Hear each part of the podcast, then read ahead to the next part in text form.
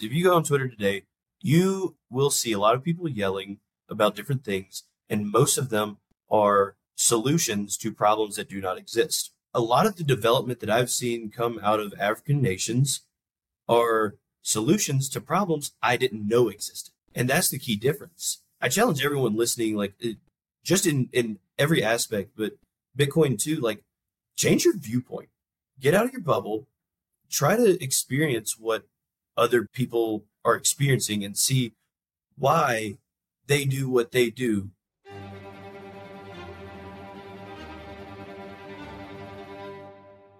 Greetings and salutations, my fellow plebs. My name is Walker, and this is the Bitcoin Podcast. The Bitcoin block height is 832015, and the value of one Bitcoin is still one Bitcoin. Today's episode is Bitcoin Talk, where I talk with my guest about Bitcoin and whatever else comes up. Today, that guest is Tatum Turn Up. Tatum is a Bitcoin entertainer hosting the hilarious show Between Two ASICs but he's also a Bitcoin miner and educator. So our conversation ranges all over the place. We had a lot of fun with it, and I think you'll really enjoy this conversation. You can find all of Tatum's links in the show notes. I highly recommend you give him a follow on Nostr, Twitter, and YouTube. A quick public service announcement before we get going, because the Bitcoin halving is less than 8,000 blocks away.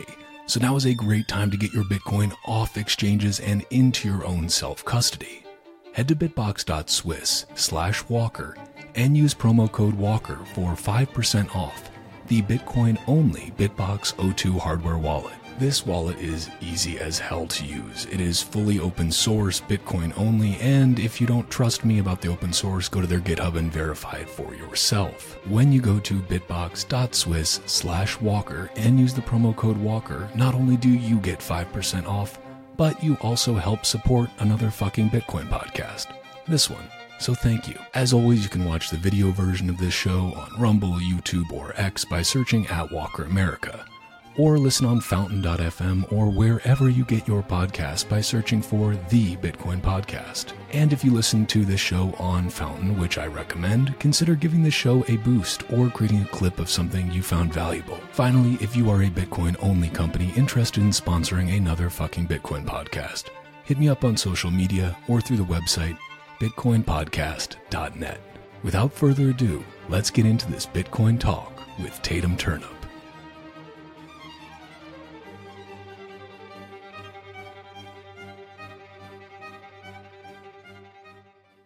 It's real now. We're doing it live.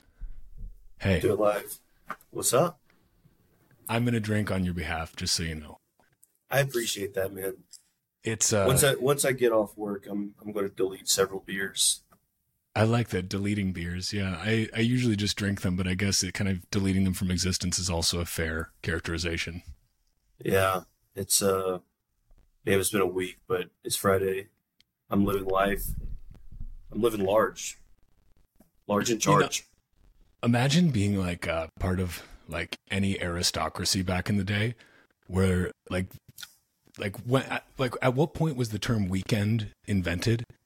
You know, because like if you didn't actually work, if you were a member of the landed gentry or whatever they call them over in the UK, like that's just I mean it's just it, you're just living all the time. It's rolling. L-I-V-I-N. Yeah, yeah, yeah. Must have been nice. I've always know. I've always had issues with the calendar I think it's stupid and time in general. I'm a UTC maxi. I well, hate like, time zones. Like the fact that if we just went on a lunar calendar, we wouldn't have to have fucking February with its stupid 28 or 29 days.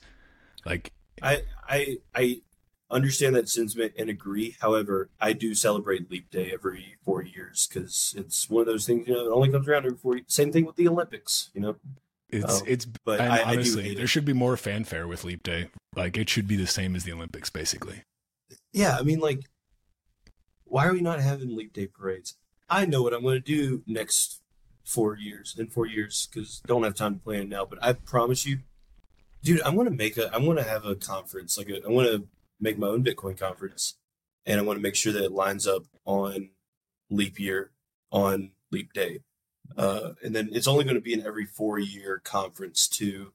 Um, so let's see, 24, 28. Wait a minute. So leap years also coincide with having because we have a leap year this year, right? Like this, we have 29 days. Way. Whoa. Did we just discover? Is this another? Is this a purposeful Satoshi uh, thing, or are we just ascribing some meaning to it that does not exist?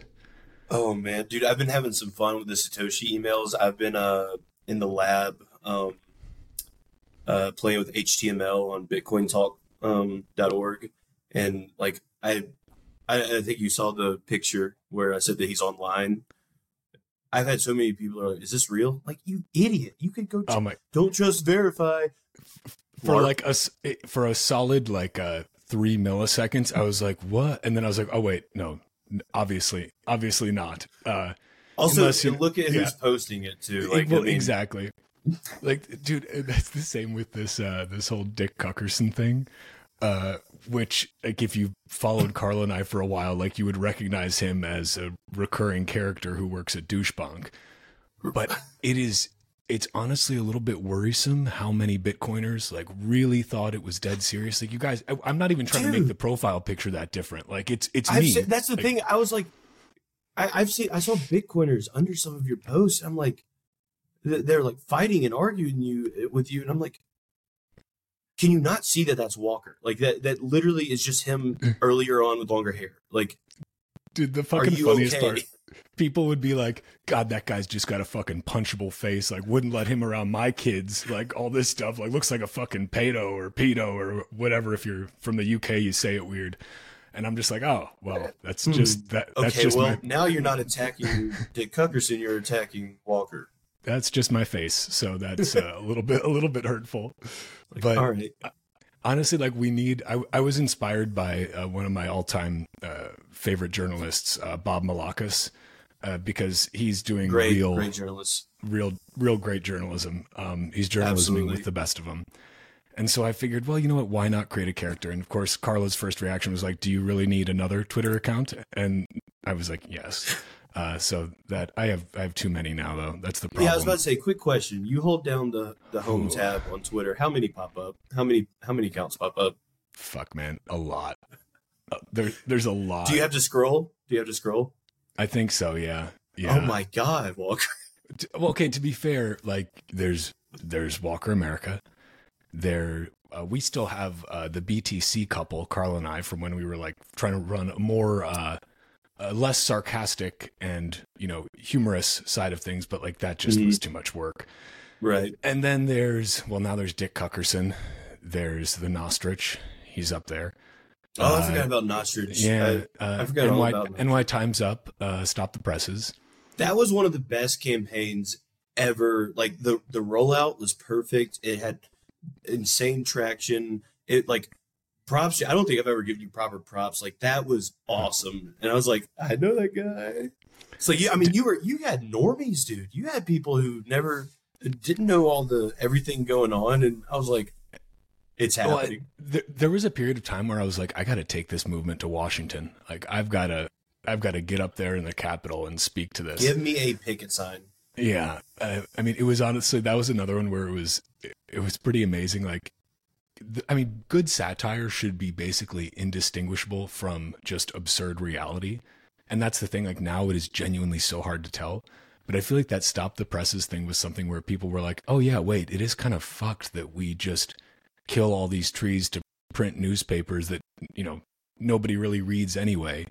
Like, why and are your, we doing your that? delivery your delivery was always so good because it was like it, it was snarky basically. It wasn't like a let me refute your point. It was like a oh yeah good point. This is the standard like it, it was basically like a punch in the nuts like oh damn he did get us like you know, for about uh, probably 30 to 40% of those tweets, I would just co- exactly uh, copy pasta a change the code tweet and just swap stuff out because I was like, you know, just to again illustrate that these are really loose arguments that can be interchangeable, like with any industry. So that honestly, that made the content creation a little bit easier. But that's the problem, Tatum, is just time is scarce. And, you know, it turns out I it is tough being a, a one man uh bot farm, you know. Not really bots, I guess Yeah. they're Hold on, Yeah, let me log into this account, like Yeah. repost. Let me log into this account, like repost. That's what I I um I love Bitcoin Bugle. Like I actually did not job. know. I did not know of. Uh, also, uh, the creator of uh, Bitcoin Bugle is also named Dick Dick Greaser. Um, but uh, Great I did not know they existed until someone sent me an article about Orange Pill app as a dating app or something like that. And I was like, why are you sending me this? And I was looking through it and saw it said, host of Between Two Asics, Channing Tatum says, I'm on the app, I'm forklift certified, but still single. I don't get it. And I was like, that's me. and I met him in Vegas, and uh, I was like, "So you're the one that wrote Channing Tatum forklift certified?" He's like, "Yep, that was me." I was like, "My dog." Dude, it's fantastic. I honestly think like that.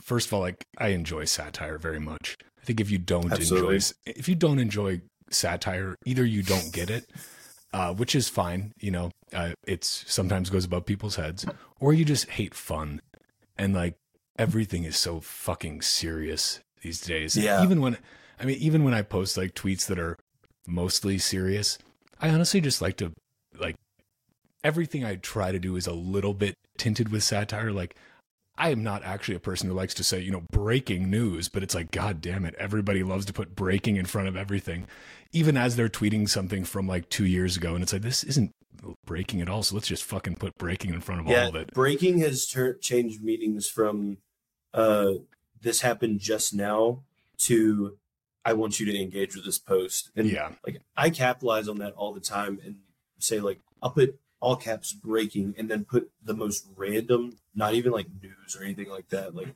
breaking. I have to take a shit or something like that. And it's just fun. Like I Breaking always my throw some anus. stupidity. Yeah, exactly.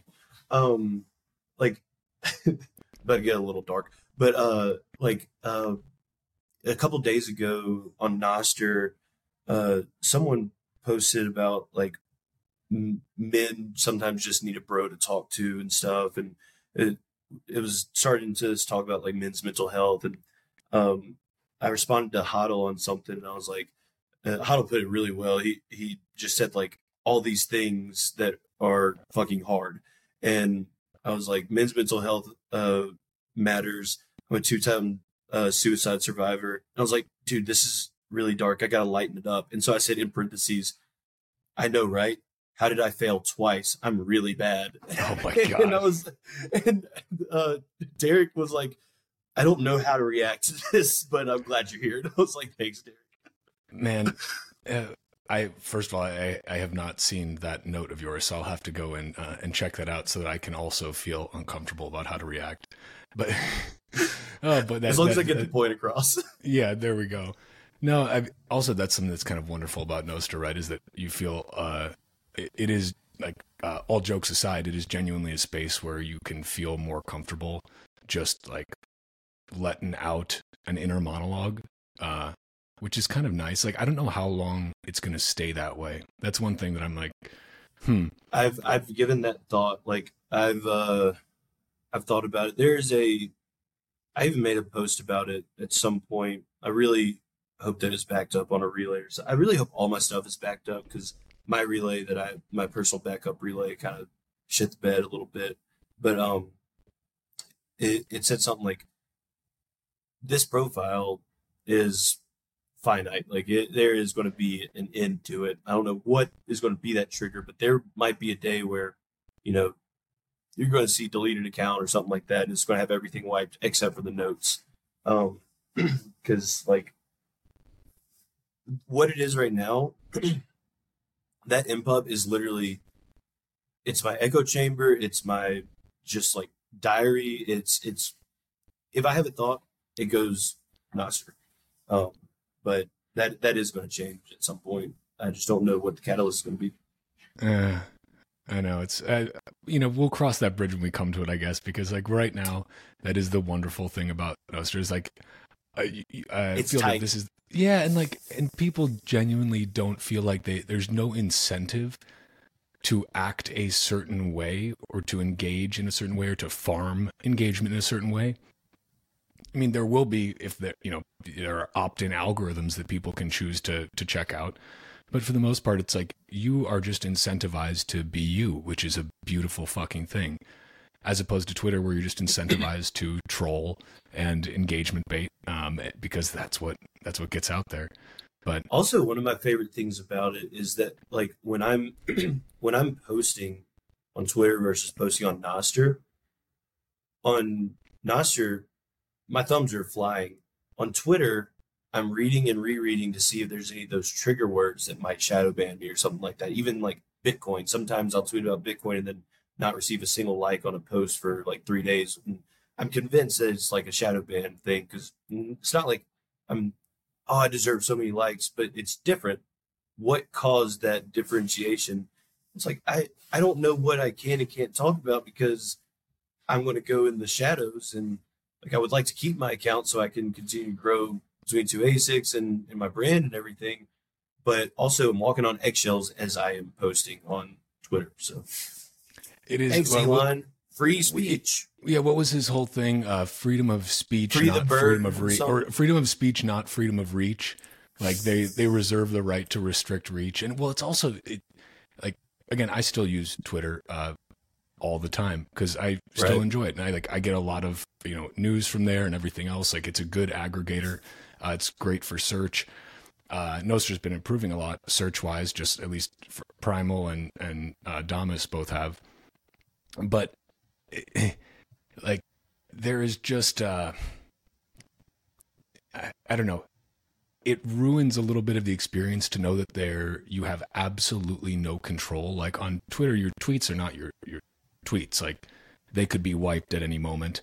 Your account is not your account. It's somewhat pay to play because first of all if you're not you know if you haven't paid the eight dollars a month you're not going to get uh you know you're not going to get boosted and if you haven't paid $11 you won't get double boosted and if you haven't paid whatever $22 you won't get triple boosted and then if you're a if you're a verified organization now you get like guaranteed 2x the reach and so if you're a member of a verified organization you also get more reach so it's That it's makes so much sense. yeah. So anybody that works for like anybody that's a, a Bitcoiner working for a Bitcoin company where they have a verified corporate account and you know the people with their little badge next to their Mhm. uh, next to their check mark, they are getting increased reach uh, because you're paying. It's like pretty expensive. I mean, not for a company, but like I think it's like 1500 I've seen some some of the pricing for some of that stuff. It's ridiculous because like I see I follow a few meme accounts and like they've started to seem really like it, it, when I followed them, I followed them because like I like the content. Now it seems like regurgitation of old content or uh like those like random OnlyFans shills out of nowhere. And now they, they got in trouble and so now they have ad on the it's like oh yeah no everyone knew it's like have you seen this girl's video? I'm like i followed for cat videos what the hell is going on? And now i've started to see that they all have like company badges and i'm like what so so now i'm imagining that they're probably paying some corporate organization to be associated with them usually it's like there's some pc company that that has like shitpost gateway and a bunch of other meme accounts it's like they're just paying them, I guess, to get that badge to get boosted, so they can also make ad revenue of OnlyFans girls that say, "Hey, makes it. Here's a tweet. Can you put it out?" And I'm like, this is not like y'all are ruining this. Stop. it's it, it's a weird incentive structure and that's why it is kind of nice to at least that there are still bubbles with like in some ways echo chambers are kind of a good thing because you can you can find signal within that echo chamber you know like bitcoin twitter is is still pretty wonderful uh Mhm. and you know the key is just make sure you're still following enough people that are outside of that echo chamber like you know follow the paul krugmans of the world and some other uh, highly regarded economists and make sure you branch out from there and you know it's twitter still has its place. And also like i know a lot of people have gone nostr only and like mad respect for that. I i think there's still something to be said for trying to bring awareness to nostr through these centralized platforms that you are also still using if you have the reach on there. Like it's amazing that jack and snowden both have nostr in their twitter bios. Like they, it's it's Mhm. right up there. It's not uh, Snowden has literally instructions like download, uh, you know, or you know, use Primal on web, use Damus for iOS, use you know, Like that's awesome. That's like a combined, you know, 11 million followers or something. And that's a pretty cool thing to see. But yeah, I'm we're still very much in the early early adoption phase of Nostr, but that's also what makes it so fucking fun, right? Is that Right. you're it like it's just pretty raw and that's nice. Some of my best friends I've met on Nostr and never seen them anywhere outside of this protocol and or in, in person even like it, it's it's a weird we're in weird times and I like staying weird okay? Look It- I'm not it, everyone's like oh this is so 1984 about like you know everything else going on in the world. It's like y'all have that. I'm in 2077 over here like just having my own fun. 2024 has been canceled. We're all in different years and y'all have fun doing whatever. I'm going to go do my own thing it's it's fucking cool uh like the amount of like you see so much doom and gloom uh throughout eh, you know in the legacy news obviously. You see so much doom and gloom on just twitter general i don't go on facebook anymore. I'm not in years so i, I don't know what it's like over there. I assume just a lot of every time so i i deleted still. i deleted facebook off my phone but like i still use it like maybe once a month once every two months just to kind of catch up on some of my friends. Every single time i get on the first post that i see is someone dying. Or not not like a video of someone dying. That's for the for you feed of uh, Sure. of twitter you know? Yeah. But like some one of one of someone that I know died. It's like they push death announcements to the very top, which I'm not like conspiracy conspiring that that's like what they actually do, but it's weird that like every time I've gotten on, it's like it, it's almost like I'm logging on to see who died. Damn. It's like oh, just deaths and birthdays. I guess that's what Facebook's Yep. good for these days. But no, like you, so again, like so much uh, darkness and uh, from like it doesn't matter what side of the political spectrum you're on. Like everybody has something that is world ending, you know. And it's always the especially like this election year is going to be so fucking annoying. It already is. Uh, you know, it's Yeah. because it's the most important election of our lifetimes. Again, always. Oh wait, and that the last one and the most too. annoying one. Yeah, and the one before, and and everyone. and all the ones in between to the like yeah yeah, they're all pretty but- important, I guess. yeah, but it's then it's like, like if that was all you were taking in information from, I can see why you would be pretty fucking pessimistic and nihilistic and Mhm. have a pretty dark view of the world. But it's like, I find myself growing ever more positive because my my own little echo chamber between uh, Nostr and also just Bitcoin Twitter and the Bitcoiners and Nostriches I've met through that, like, is so fucking positive. Not to say that bad shit doesn't happen, like, and people are real about it when it does, but you see people that are actually building shit that is so outside of the current scope of most people's knowledge that you're like, oh, well, this is great. These are like some of the smartest people I've ever had the pleasure of meeting, and they're all building this freedom tech. Like, that's fucking awesome. Like Yeah. that, that that gives me so much hope, and it's like, all right, you know what? Things are going to be okay. I I look forward to raising a son in the world that is being built right now, uh, or at least in uh, a parallel system uh, that emerges and is emerging in the world to come. Because you know the the old dog's not going to go down so easy. I don't think. I, it's it, I finally, especially in Nostr, like I feel like I'm finally early to something. I'm part of like a little cool kids club right now because, dude, the people who are building on Nostr are cool. I remember in Costa Rica, like I don't know if it was a if it was a panel or if it was just discussion. I was just like watching happen like on the sidelines, but Pablo was like talking. Someone asked him a question and he was answering it and he was looking like really uh really serious and his speech kind of started getting a little quieter and a little slower and he kind of looked off. And then he just grabs his laptop and starts building whatever they just suggested. I'm like that's insane. That is so freaking cool. It is. i was like is he having a stroke? No. Oh he's he's coding in his head. Gotcha. Sorry. I'll, I'll let you let him cook man. Let him cook. Dude pablo is incredible like that He's awesome. dude uh and is really good not only at the actual building but at communicating his vision for what he is building and the reasons why he is building it because that's a, a very important art that is often difficult for people that are also like savants at coding. Like, And he also, I would say, created the most prolific and will be remembered forever quote about Nostr, which is "I'm so fucking bullshit." yeah, I love that, and that, that's why I, I like. You can say like, "Oh, why why can't we delete it? Why can't we delete our post? Why can't we edit our post?" Because you don't have stuff like that happening. If you can, like, that's hilarious. and, And, and, I think it was QW meme was made a born. mug. Mhm. Yeah, did it, amazing. I think I think Derek has it, and maybe Derek has a couple of people have it. I think, and I'll just post pictures, coffee chain, and then a picture of Pablo black and white, like he died or something, and it's just a quote. Says, "I'm so fucking bullshit," in like cursive. God, I I am so fucking bullshit on Pablo. Uh, that like he will just continue building at a breakneck pace, and it's beautiful. Uh, Mhm. I, I love it.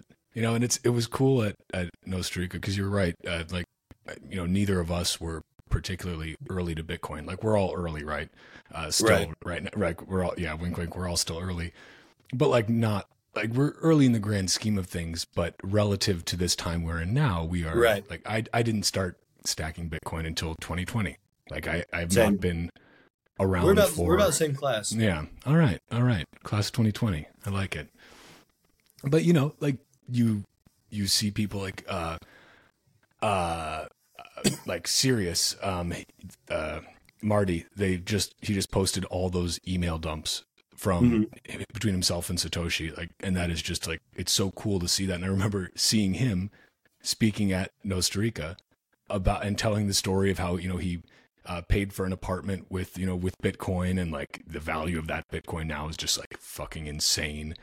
And like you hear these stories about those early days, and then you realize in the context of Nostr, it's like, oh wow, those these are the early days for Nostr. That's a pretty beautiful thing to be here. And like you're walking around and like, yeah, you're gonna go and soak your feet in the river with Jack Dorsey. Like, what? Like, what's happening? That I Yeah. loved you. I loved your between two ASICs with Jack. Also, that that turned Oh out really well. I bet was I, that a like- can you talk about that? Was that just a blast to shoot that? Yes. It so there have been two guests that I've had that I I would say are tied for the top guest who understood the assignment, and that's Peter and Jack. It, they were so good that in both of the of Peter's first episode and Jack's episode, I legitimately thought that I was pissing them off and wasting their time.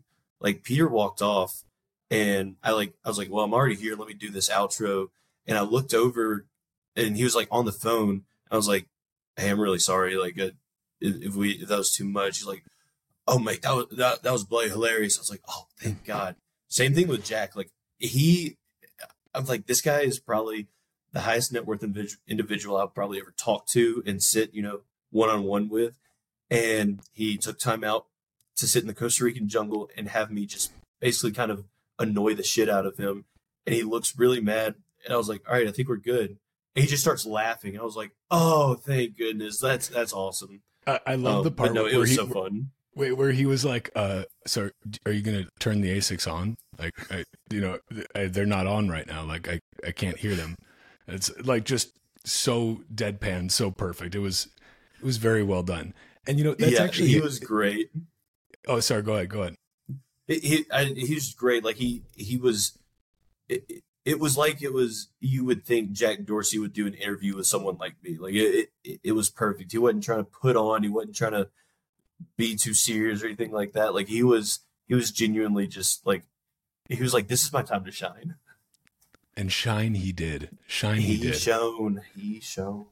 Man, but you know, I I would actually love to uh cuz otherwise you and I are just going to well, and we're going to continue riffing for this this is a this is a Friday riff. Uh but I also want to give you a formal chance or as formal as I get on this show to introduce yourself. Uh let and I like to ask a simple question. Um and so I'll I'll ask it to you. Uh so uh you are Tatum Turnip. Um and it is Close, turnip, yeah. right? Yeah, right. sure. Uh, Tatum turn up. Okay, uh, but I think turnip might be a cool rebrand, but that's beside the point. Uh, who are you, man? And how did you get here today to be doing what you're doing? I don't know who I am. Um, thanks for sending okay me into an existential crisis. No, I'm a Tatum Turn Up. I'm a former TradFi uh, worker, I guess. I don't know. Uh, that nosedived into Bitcoin and uh, never turned back. And uh, I got a degree in banking and finance. Now working in industry, uh, actively trying to destroy the industry I got my degree in.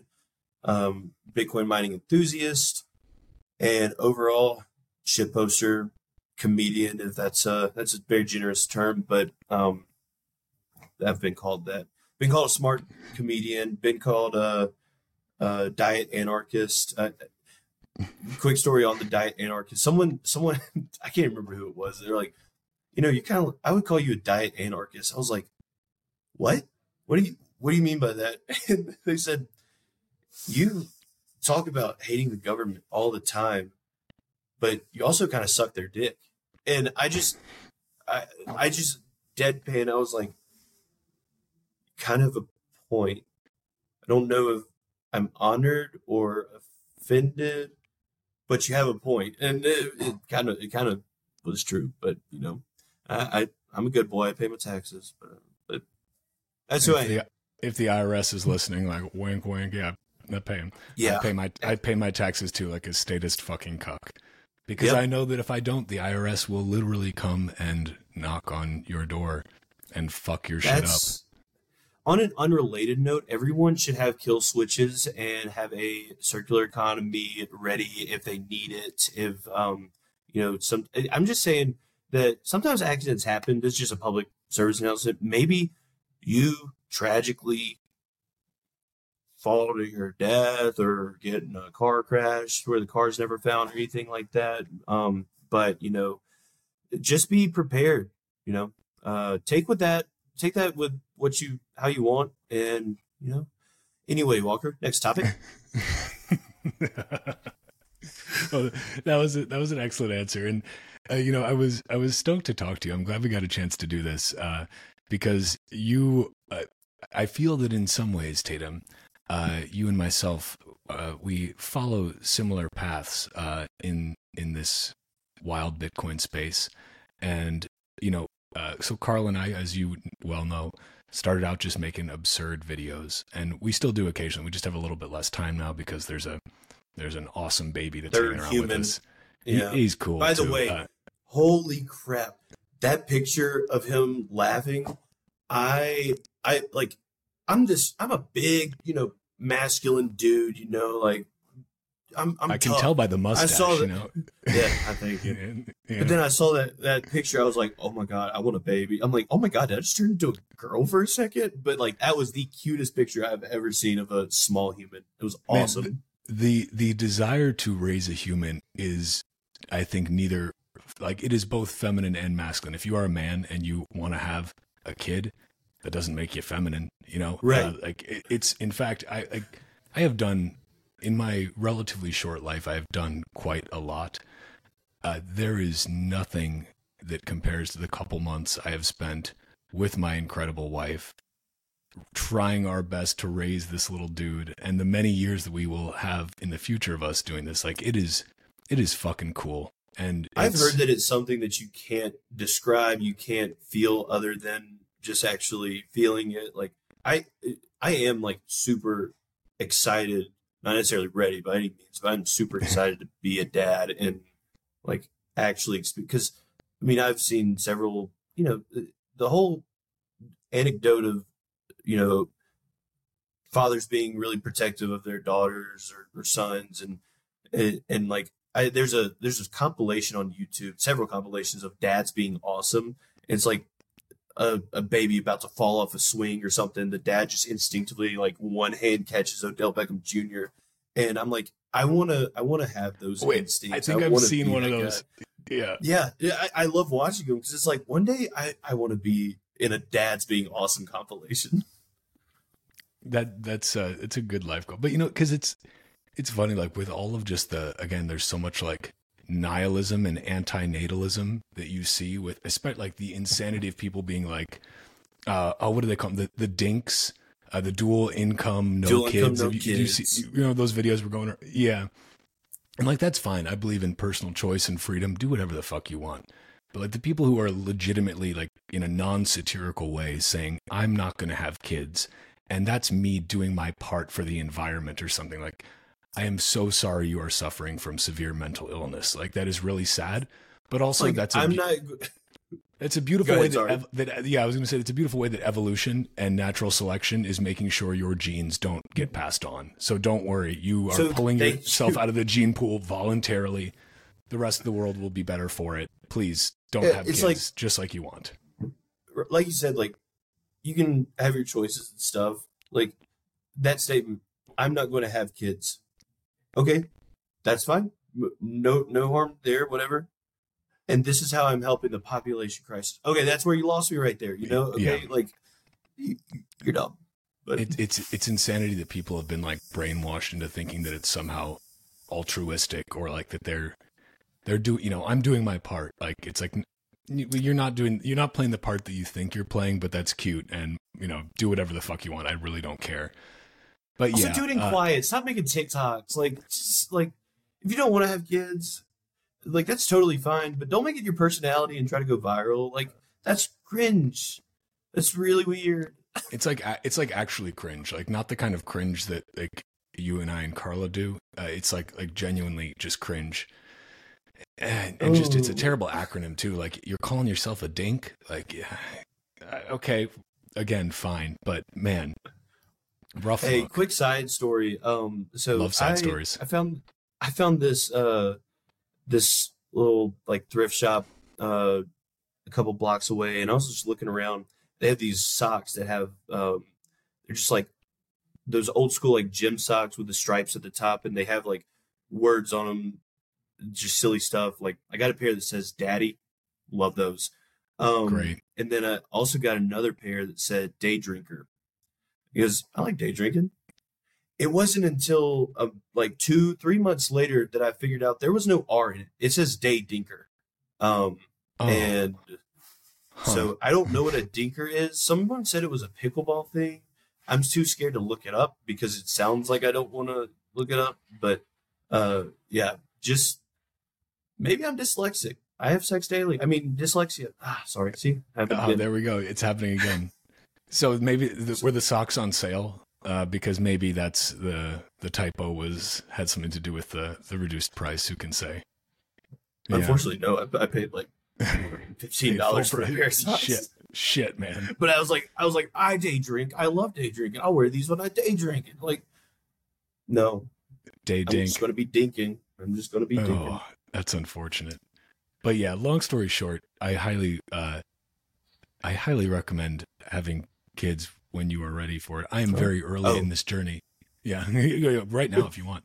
No, but it's, uh, uh, I have never been lacking in purpose in my life. That's not been an issue for me. Um, I've, I felt pretty good about where my life is heading, but I've got to say, having a kid gives purpose an entirely new depth that is really cool because it's like, wait, I have a like question. that's what you're Do building You, for you know like like what uh, if like if not what what it, you're building so you can what retire on some island by yourself in Right. however many years like okay cool if again if that's what you want to do freedom of fucking choice do whatever you want but it's cool to know that you can build something that you can then use to make your offspring's life better and more meaningful and i think like the ultimate goal of like any dad should be and I don't have a daughter yet, so I can only speak for a son, but it's like I just want to raise a son who's a better man than I am.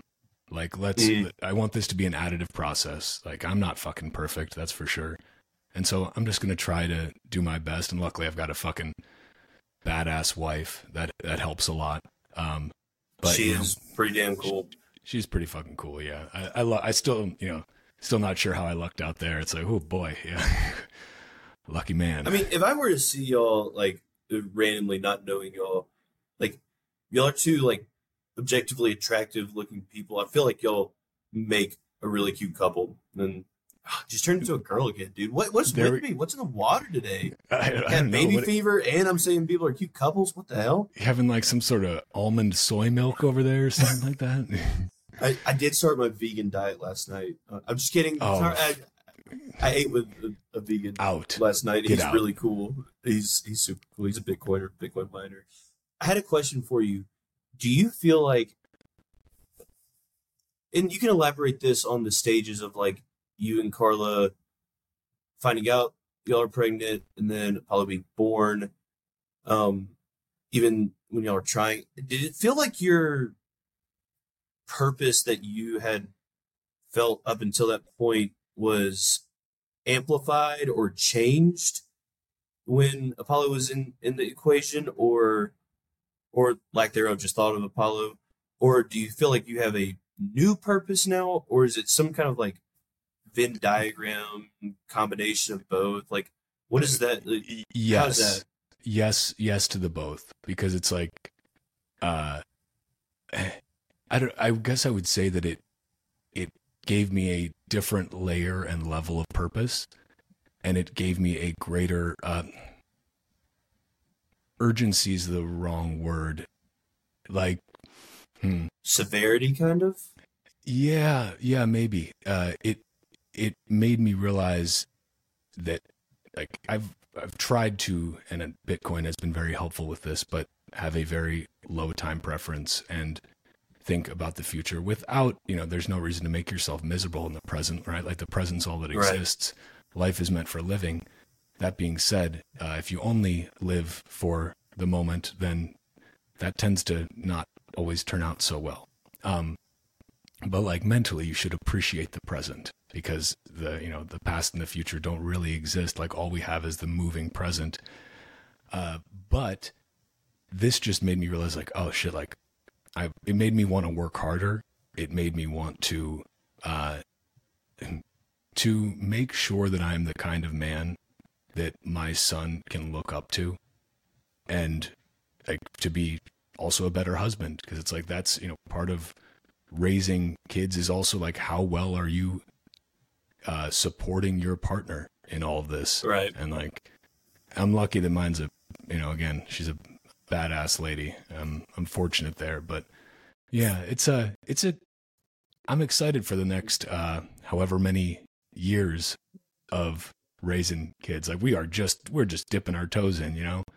But it's cool. What i love to see also is that like are we about to get another pregnancy announcement? Is that is that what you're saying? no, uh, no, we're, we're gonna ta- take take a nice little pause here. Uh, but you know, it's amazing to see like Bitcoin baby number go up. Oh like, my it is- god dude it is- Nico it is had, clear. had his kid today Yeah. too Yeah, congratulations, Nico and Sophie. That's fucking awesome. Like it, and there, you've noticed like it's been there's been a lot of Bitcoiners that are like, yep, a ton either either first kid or second or like third or you know just babies coming out. Like, well, I think it was building in the bear market for the bull mm. market. Like now, you know, babies are are made in the bear market. They're born in the bull market. I think that's a There we go. There we go. That's there a, we can put that on a plaque. Coin that. Yeah, yeah, I like it.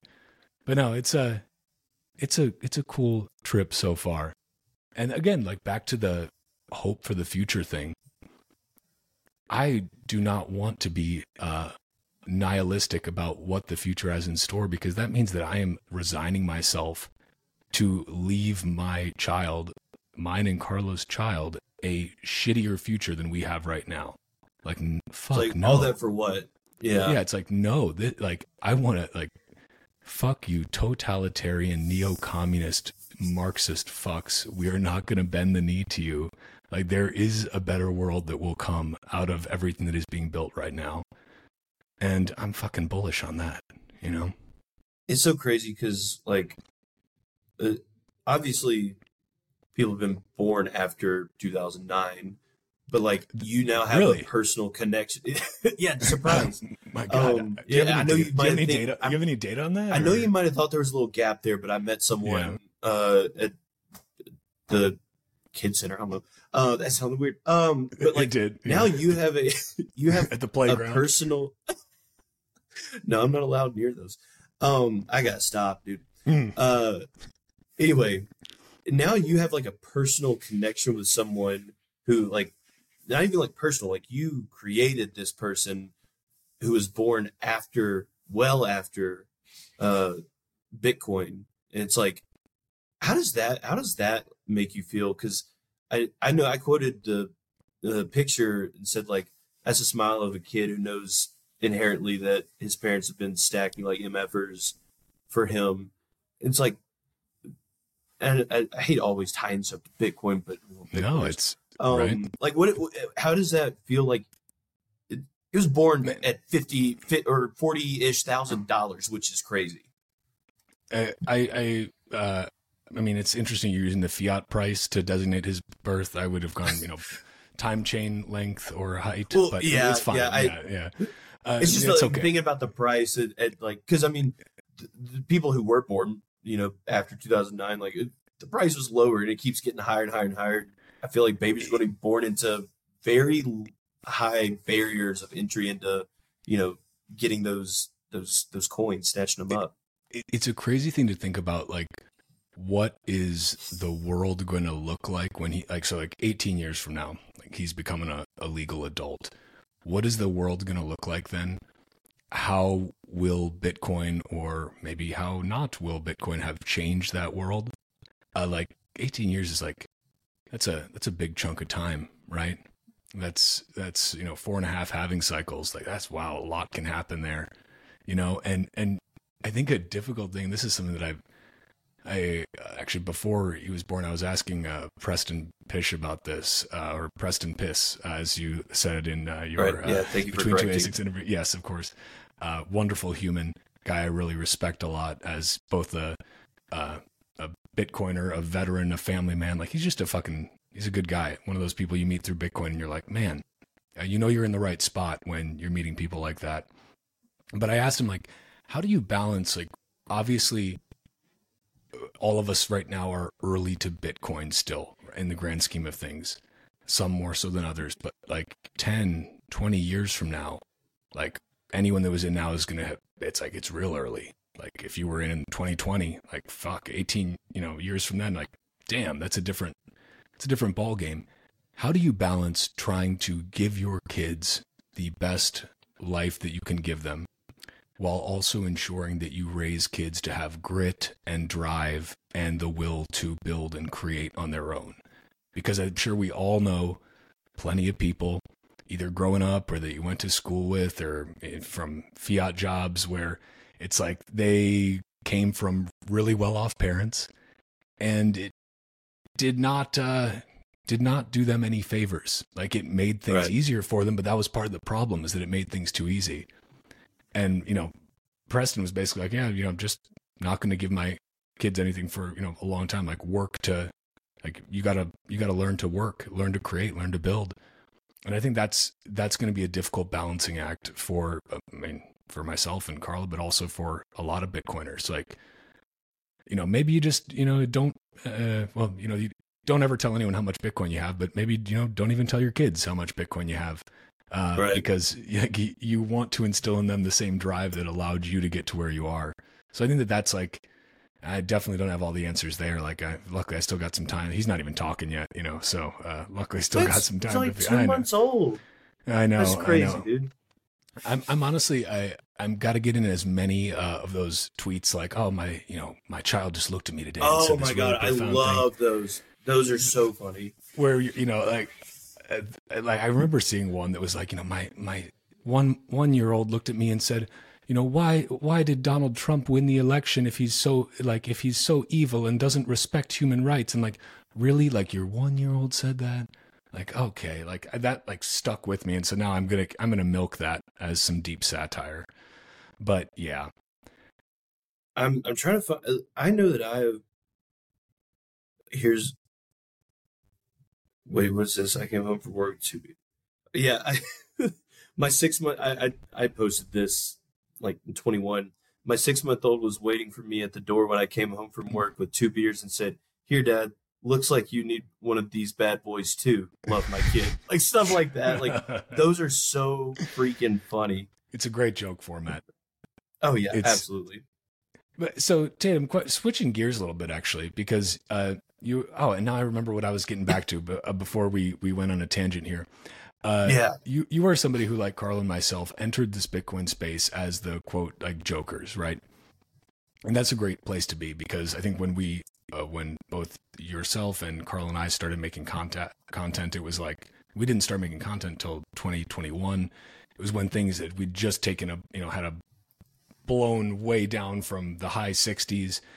People were bumming out, and we were like, let's just make fucking funny Bitcoin videos because everybody's so goddamn serious. And that was probably a similar path. That's exactly like, that, that's literally exactly why like I I I wanted to do something in the space and like on my own. Started a blog explain bitcoin like i'm five and it it was I, I did enjoy doing that but i'm just not a long form writer and it got really tough. Um then i tried starting a podcast. Turns out there's too many podcasts. Then you made a podcast because That's there were too exactly why I started another, another fucking Bitcoin podcast. but um that never even took off and i i just like kept f- failing forward and finally i was like let me you know do this silly idea because you know like it was to a point where i would log on to twitter and i mean i i was mad at people for being mad at people for the dumbest reasons like sometimes it wasn't even about like today people are mad and arguing about bitcoin related things ordinals Yeah. CTV covenants all that stuff bitcoiners were arguing like i mean legitimately not even silly like oh no this is the best tv show like they were mad at each other about stupid shit. I was like i'm gonna i'm put an end to this. And it somehow i guess kind of worked somehow but that uh, everyone was so sour. It was just straight knives on twitter. I know, but and like, I think it's uh, I mean, right now the uh, the phrase uh, you know making Bitcoin fun uh, might have some loaded meaning given some of the folks that have been using that phrase. But uh, I remember the the first Bitcoin conference that Carl and I went to was unconfiscatable, and that was in 2022. Like it was uh, not not long ago. Um, and we were on a panel. It was uh, Carl and I, Gandalf, who dressed as Gandalf. i remember that yep. Yeah, yeah. Uh, Nico was up there, uh, an angry old goat, um, as well. Uh, and it was the panel was called like making Bitcoin fun again. And it's so ironic that gandalf know- was dressed as a wizard too it, it was beautiful. But you know, I think there's this like, uh, okay, there's uh, quote making make Bitcoin fun again, which is being used by some right now for certain um, reasons, whatever. Then there's like making fun Bitcoin content, and then there's making fun of Bitcoin and Bitcoiners as uh, kind of niche micro uh, industry humor, which has its own place Mhm. as well. And the interesting thing is, and this is where I wanted to get to, is it's tough to crawl out of the hole of uh, I'm a joker and to go and start doing more serious stuff. But I know that you are somebody who actually knows a fuckload about uh, the technical side of Bitcoin and mining. Uh, but now you're fighting this uphill battle of being like, you guys, I swear I'm not just really, really, really ridiculously funny uh, and have a sweet mustache. I also know stuff, but it's a tough hole to get out of. And that's for, you know, myself, I was like, well, of course, I'll just start a podcast like every other man of a certain age who's in Bitcoin.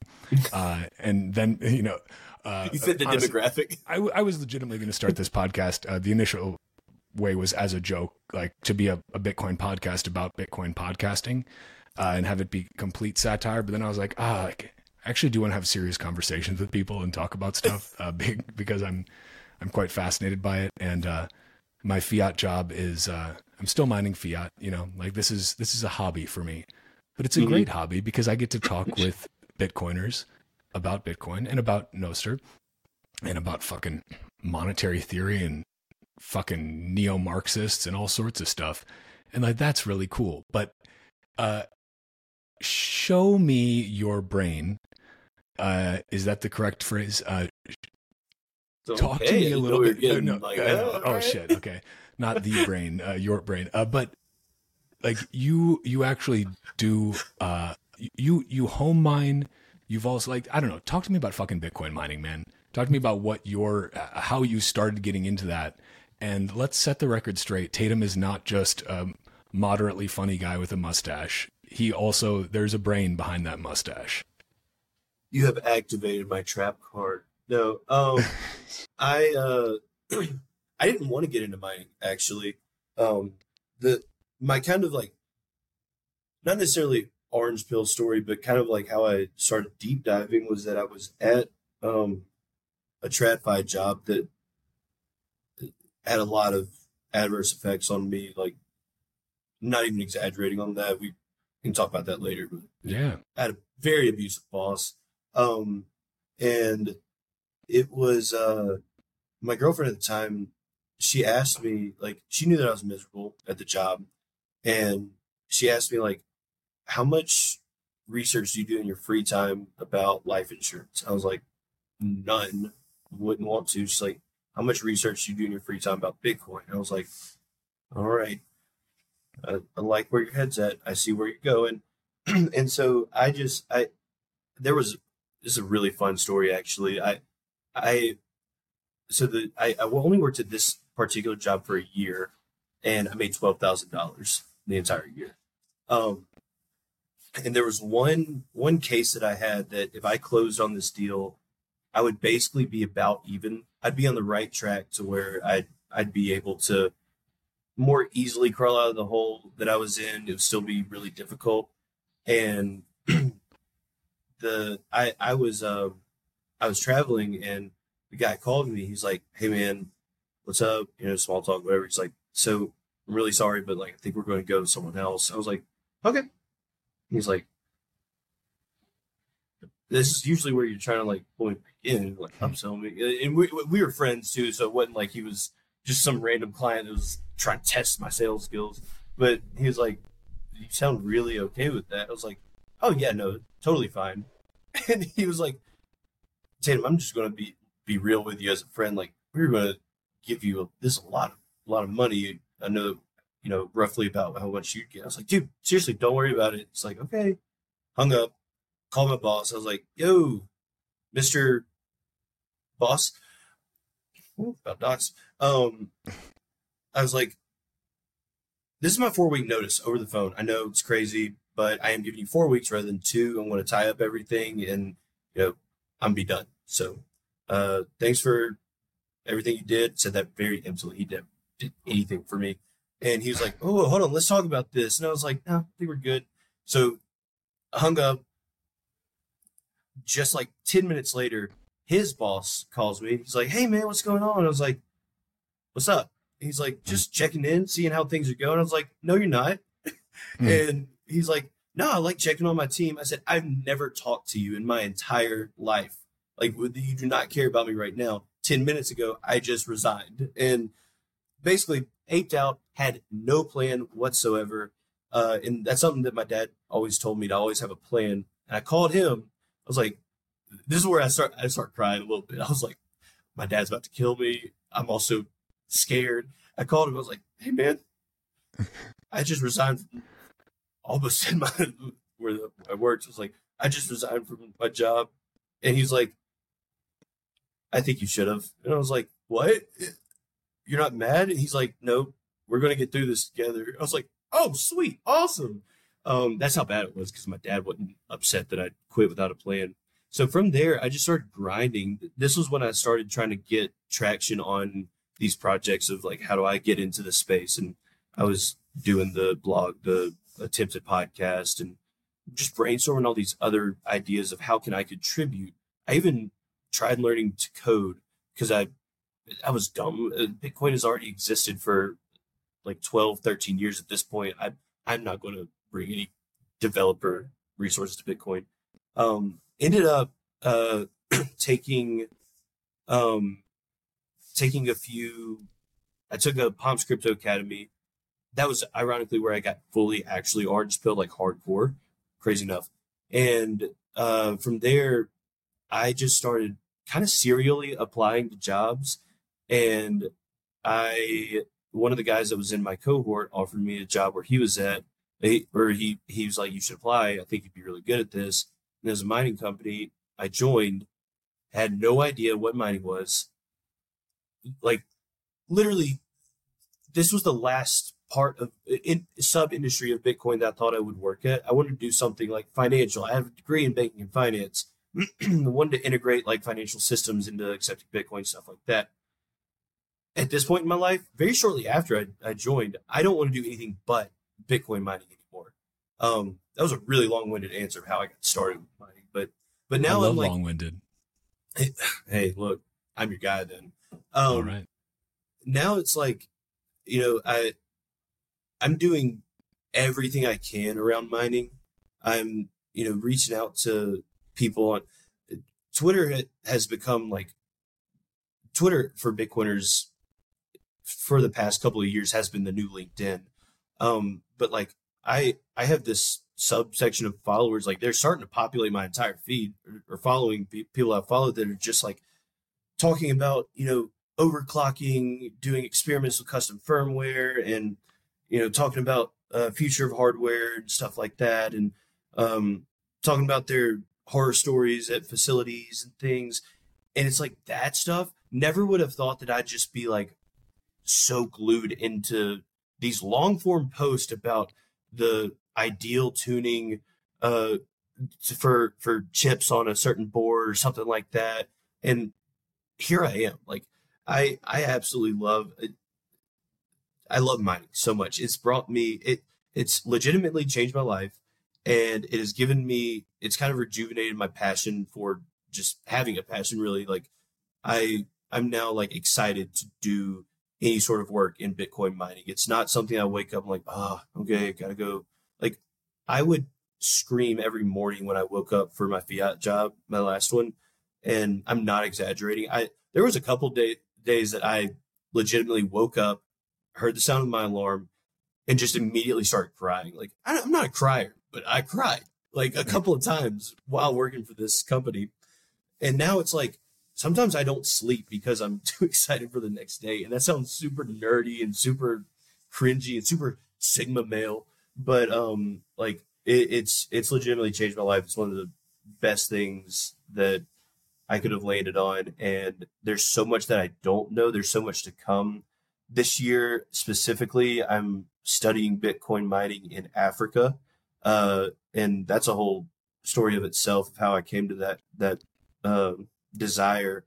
But Bitcoin mining is Bitcoin mining itself. Like Bitcoin, yes, but the actual mining of Bitcoin is going to change the world, specifically third world countries, developing nations, people who you think like, oh, they don't need it because they don't have the technical resources for it. I swear to you, Bitcoin mining is going to skyrocket every nation into be like the, the playing field is going to be leveled because of Bitcoin mining. I honestly, uh, first of all, your your passion is palpable, and I love that. Thank you. Like you know, and uh, I, I'm I'm so uh, I'm so excited to see and so bullish on the global South uh, using all of this otherwise wasted energy. Like I, really enjoyed the writings of Alex Gladstein because he's done a great job highlighting this. Not just like he opened my mind to the CFA franc and stuff, which I didn't even know was a thing. I think that's probably the case for a lot of people, if we're being honest. I didn't know about this monetary neo-colonialism that the French are doing. Shed shed, uh, shed light on the IMF and the World Bank and what awful organizations those are.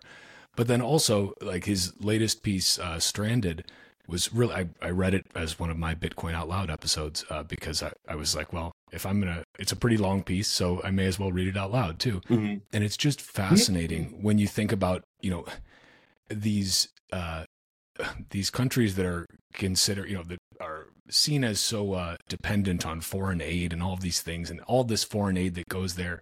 Well, a lot of it doesn't actually go to where it's supposed to, for one. Right, and also and, on that note too, it, the the foreign aid that is being given, those nations are being predatory with it. it it's mm-hmm. not like a, a kind-hearted donation. No, it's exploitative.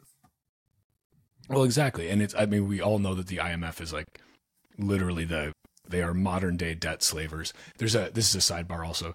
Um, there's a great song uh, by uh, Bruce Coburn. It's spelled like Cockburn, um, but uh, nice. it's uh, it, it's fantastic. Uh, it's about the IMF, Uh, wait, I fucking I'm uh, Bruce Cockburn, Coburn, IMF. Uh, call it democracy. There we go. Uh, should listen to it after this. It's gonna get you fucking jazzed up because it's a, just a killer song, and he just calls out the IMF the whole way through. Uh, we don't make protest, real protest music like that anymore. It's become a bit of a lost art, you know. Uh, I have a- maybe I have a Ol- Oliver playlist Anthony, called, uh, maybe that was that was that was, that was a, a real protest song, but I have a, lacking. a playlist called Riot Time, and it's for when you know. I'm not actually going to say for when because uh, cheers. I'm not going to say for when because there might be, you know, people who might make assumptions and, you know, three letter organizations that want to Spooks. take me out, uh, you know. But I think No, half of I- my half of my listeners are actually CIA assets, so I'm I'm pretty I, sure. I expected that. Yeah, Yeah. yeah, yeah. yeah. But con- continue though with uh, so that let's give the CIA assets something to chew on. Yeah, I mean, uh, this is just on the music part. Like, I have a playlist. It's just you know, if you're you know marching to do something and protest, like, music is there's some there's some good songs, especially from like it is a lost art. Like most, I'm actually going to look back after this and see when the lat the last song was like the when it was written. Because like they're all older songs like the from like pre it, i'd say i think the last one might be mid 90s or something like that. People don't make music to get angry at your government for anymore. Like bring it back dude. Like seriously. Man, that, you- because that, music is very important to me and like it it it's my mood dictates what i'm going to listen to and what i listen to. Also it's a symbiotic relationship. And sometimes i'm like i'm studying bitcoin. I i'm fired up. And then i turn on like some absolute banger that's just like fuck you i won't do what you're telling me. Yeah, Uh, yeah, yeah. exactly. Or uh, Man, you know, speaking time of after rage, time. speaking of Rage Against the Machine, you know what's kind of a bummer is that they like literally became part of the machine it like during it- that was- COVID. that's the one part. I try not to think about that part. It's like up until that it was great it was great But then separate the like, art oh, from the artist and all that. But yeah, that, that was a bummer. What they were like requiring the like Vax cards to get in their show, and I'm like, that's the most like raging on behalf of the machine thing I've ever heard. Like, fuck, Bro, go that's listen to your songs. Go, yeah, go, like, did you go listen? You got you are you, forget are you the, pla- li- the playing lyrics? "Killing in the Name" at this uh, at this concert that I have to show back? You remember how you guys used how you guys just used to yell repeatedly, "Fuck you, I won't do it." You tell me, um, and then again and again, and then like you're like, we had so much fuck, hope. like fuck you, please do what the government tells me. Like fuck you guys got soft, but like still amazing music was made. Uh, but no, you should check out uh, and anyone listening too, check out uh, Bruce Coburn, spelled like Cockburn. Um, Nice. Again, uh, yeah, sweet, but it's Coburn. I think he's a Canadian guy actually. Um, but he had a, a couple of series of albums that were just incredible. He's got one song called uh, uh, Rocket Launcher, and it's uh, That sounds like I want to listen to that. Honestly, I mean, yeah, he's, he's talking about like if he had a rocket launcher, he'd shoot the fucking uh, you know war copters coming down. And he sings a lot about uh, South America, and it's, it's some pretty powerful shit. Uh, but we digress slightly. Bitcoin mining in fucking anywhere that is currently viewed as underdeveloped uh, or quote third world.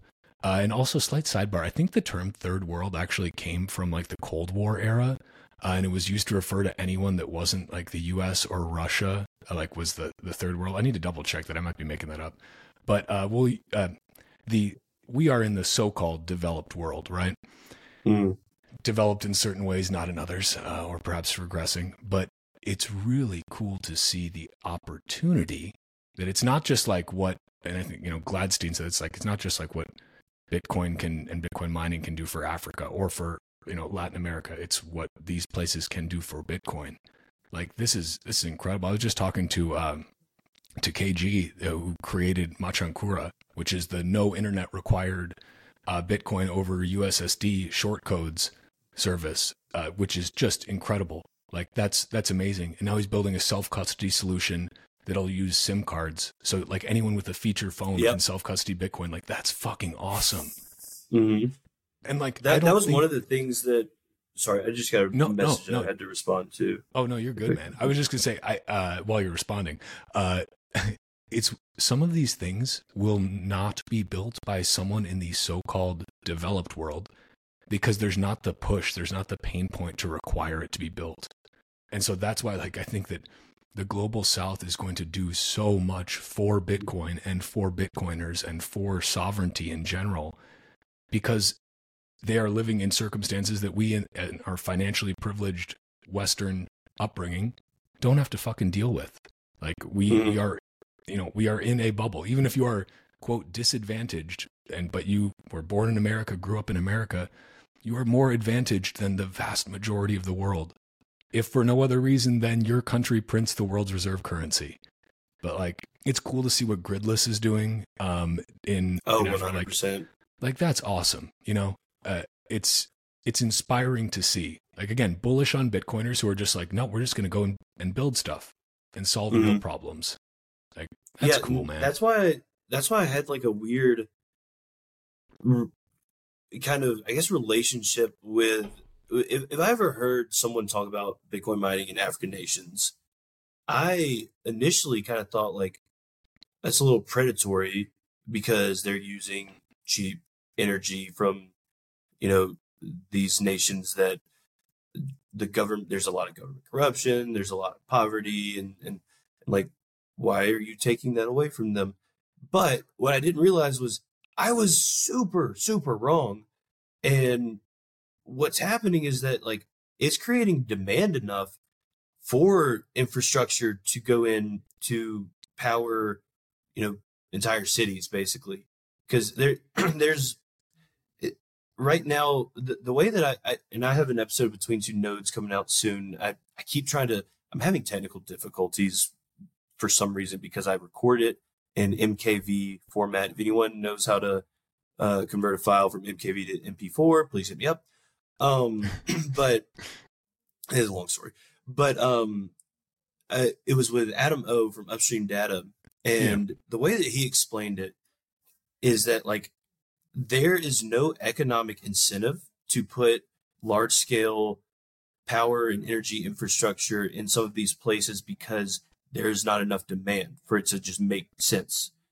And there is a zero zero risk buyer of that energy when you introduce Bitcoin mining. Like it, it's it, no one's going to. It's not like they're also fluctuate. They're they're so. That's the biggest thing about Bitcoin mining that I thought was nothing, but it is huge. It's like, oh, is the demand too is the demand too high right now? Let's shut off a couple of Bitcoin miners, or let's uh, underclock them. Oh, do you need more to meet the requirements for you know some power deal or whatever? Let's overclock them. Let's turn more on. Like yeah. the only other the only other thing that can do it can do that on demand like that is batteries, and they are way slower. Bitcoin mining yeah. is literally the solution to demand response, and it will balance grids. It, it, if if people embrace it, every grid will be perfectly balanced with Bitcoin mining, and that's how you know people will receive power to their house, power to their business, power to their entire village, city, town, because there are these little machines that have, you know, maybe a couple of different guys monitoring them to see, like, you know, do we need more? Do we need less? Because we can do either. It's up to you. And on top of all that, of course, is the the coding of you're introducing Bitcoin to these uh, ecosystems that arguably need it the most. And that's where another callback to Gladstein. Check Your Financial Privilege is one of my favorite books of all time. Um, a lot of people, especially in the past, in the bear during the bear market, have argued that they're like, oh, debunk the Bitcoin as a hedge against inflation, you know, perk. It's like, okay, what's your primary currency that you use? Tell that to someone who has just watched their currency go parabolic in in the terms of Bitcoin. Like, I don't know if you if you saw, I can't remember who posted it, but it was a, a video of screenshots of Bitcoin hitting all time highs like last week in at least six or eight different currencies. Yeah. It's a hedge against inflation for them, whether it's up or down, because I don't know if you've seen it in USD. the price chart, it's you know, it's up and down, up and down, up and down. For them, straight up. no matter we, what the price would be for us, it was a hedge against inflation for for them. And like I'm saying that broadly, I don't know exactly what countries it, it was um the video included, but I mean, one of my favorite favorite facts is that you can literally hold what a hundred billion or a hundred trillion uh Zimbabwe dollars in between your fingers because they make those notes. There's a reason they make those notes. Because like it, and also that happened in like a very short time frame but for one one would equal 10 100 billion or whatever it was. God all right. Dude, no it, it it is it is wild uh and and honestly uh, a lot of in a lot of like in the turkish lira uh it bitcoin was already making all-time highs like months ago. Like that mm-hmm. that already happened like and it's again i, I would also uh, i would slightly argue again I, I think the inflation hedge framing has some issues with it because simply uh, I will agree with that. Not that it's wrong, but that people think in too short of time frames, and so they say, "Well, inflation's like why inflation was up last year. Why was Bitcoin down? Or inflation was up last month. Why is Bitcoin down?" And it's like, again, uh, change your fiat yardstick. Fiat, any fiat currency is an inherently poor measuring stick you're mm-hmm. trying to measure a new system with the broken uh, and flexible yardstick of the system that is being replaced. But also, I think a, a useful framing is just it's a hedge against general monetary policy uncertainty and overall fiat fuckery. Like it, it is a hedge against fuckery, basically. Like, because you know uh, like no matter what that fiat price does, if you are, that's why we say one Bitcoin equals one Bitcoin, right? Because, because yes, that's certain. A, you can tell because it's you, a meme. Like, but and then people are like, "Well, what does that mean? One dollar equals one? It's like, no, it, it doesn't because you can't tell me what the denominator of dollars is. And if you can't tell me what the denominator is, then you don't know what piece of the pie you hold. And the reality is that that denominator is always increasing. With Bitcoin, your denominator is always going to be 21 million.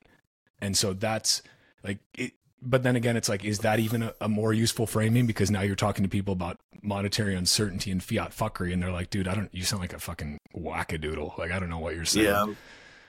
But at it, a certain point, p- people have enough pain when they come to Bitcoin, you know? Yeah. Like, it, it yeah. really is one of those things where, like you said, I, I completely agree with you. That's one of the things that, um, real early on in, in Bitcoin kind of gave me a lot of conviction was that like yeah you know we're in america we use us dollars just like the rest of the world because that's who, who we are whatever. And it's like why is bitcoin down? Well let me think in the perspective of someone else you know the the lowest class citizens in um, america are arguably better off than some of the high class citizens in, in other nations that you probably don't couldn't even point to on a map. And those are the places where like they need it way more than than you do. And I think a lot of people uh, a lot of I wouldn't say all, but a lot of people get into Bitcoin because they want to and then they realize that they are there because they need to be. Finish that quote off. Um, but uh, it, it's because that's why I got in. I got in because number go up. the the the line kept getting higher, and I was like, ah, yeah, why not? I'm make some money.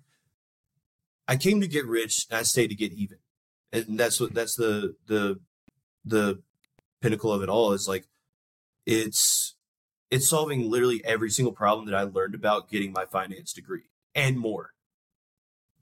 It's a come for the money, stay for the revolution, brother. Yeah, exactly.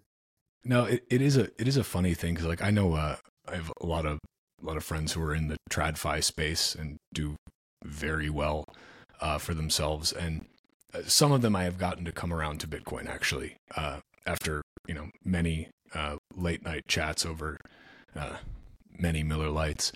Uh, but yes. others, it takes they're still just not quite there because they just it's like eh, you know what? I you're complaining a lot and you're saying a lot of things but things are working out pretty well for me you know? And it, for you. it's yeah it's getting smart by uh, choice or getting smart by force. And most people end up getting smart by force uh, for better or for worse. It's just the way it works out. Right.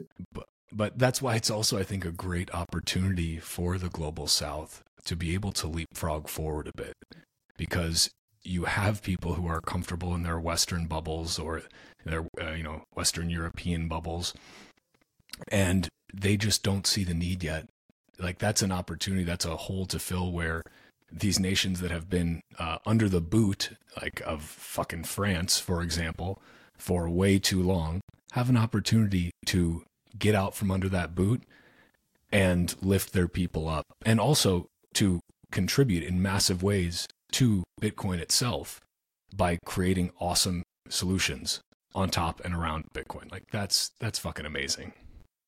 Yeah, I don't know. I, I'm, I'm, I, bullish on builders always. absolutely. You know? That's the and uh, shout out to Elena Dirty Coin documentary. First of all, just the I, I was at a screening of the preview. I think it was in Miami, and just like as so it's amazing. But also, she has connected me with a lot of African Bitcoiners and specifically African Bitcoin miners.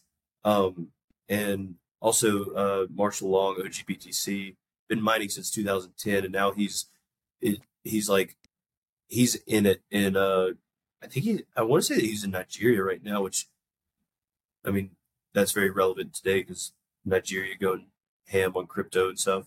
But um, there's there's a lot of people like the the innovation that's coming out of African nations is showing that with like the things they come up with like SMS Bitcoin, I would have never even thought like what if you could do that? I, I wouldn't have and someone thought of that and then also made it. That proves that there is no ceiling to what they can they can accomplish of different tools that they they need. We don't see it. We don't see the need. We're we are I feel like there's especially if you go on Twitter today. Let me say this. If you go on Twitter today, you will see a lot of people yelling about different things and most of them are solutions to problems that do not exist. Hmm. and a lot of the development that I've seen come out of African nations are solutions to problems I didn't know existed. And that's the key difference. I challenge everyone listening, like just in, in every aspect, but Bitcoin too, like change your viewpoint, get out of your bubble, try to experience what other people, people are experiencing and see why they do what they do. Because it all comes back to you know just different cultures different different uh, infrastructure different systems that you are not used to. And it that's why I, I try to lead with empathy because even in my own nation there are tons of different upbringings and tons of different cultures. And i try to lead with empathy because i don't know why this person is making the decisions they are because i make these decisions based on this that could be different for them. Um, but I, I'm super bullish on builders, super bullish on Africa, super bullish on Bitcoin mining. Like, I'm I'm getting a little too bullish, dude. I'm, I might I might I might start growing horns. Like, man, but it, it's a different kind of bullish than just uh, NGU bullish, which also bullish on that. Have we said bullish enough yeah. yet? I maybe okay. Yeah, we'll we'll bullish, retire it for now. Bullish. But, we'll, we'll, yeah, but you know, it's uh, like it's not just like when I say, I think when we say bullish in this context, what it means is hopeful. Like yes. Hopeful because you see that, uh, again, as you said, uh, people are, a lot of people uh, argue, and this isn't just as it relates to Bitcoin, but you see this across every aspect of political debates, uh, economics debates. People argue about, uh, about problems and solutions to those problems, or that they're not really actual problems. Maybe they're in the fiat world, they're more so symptoms of the deeper disease. and the solutions that they propose never cure whatever that disease is. They just put a band aid on on on the boo boo. You know, uh, I got a kid now, so I can say boo boo.